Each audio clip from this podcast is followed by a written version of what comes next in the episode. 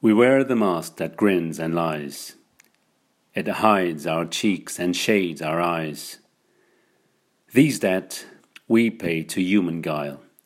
With torn and bleeding hearts we smile, and mouth with myriad subtleties. Why should the world be overwise in counting all our tears and sighs? Nay, let them only see us while we wear the mask we smile, but, O great Christ, our cries to Thee from tortured souls arise. We sing, but, oh, the clay is vile beneath our feet, and long the mile. But let the world dream otherwise.